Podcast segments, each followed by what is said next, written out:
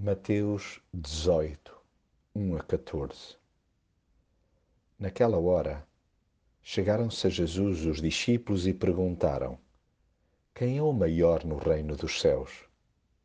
Jesus, chamando uma criança, colocou-a no meio deles e disse: Em verdade vos digo que se não vos converterdes e não vos fizerdes como crianças, de modo algum entrareis no reino dos céus.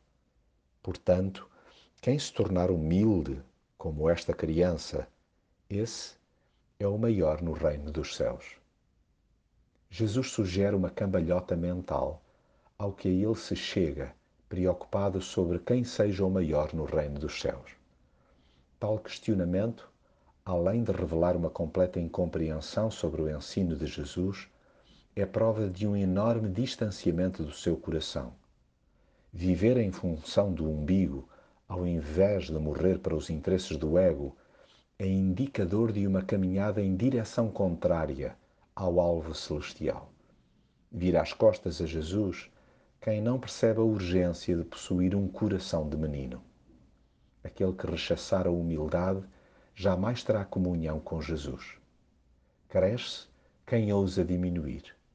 Aproxima-se de Jesus o que se abeira dos simples e os acolhe.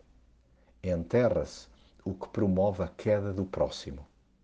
Trate, pois, cada um de extirpar o que concorra para o tropeço alheio. Mais, imite-se o extravagante amor de Jesus, que corre atrás de toda e qualquer vida perdida.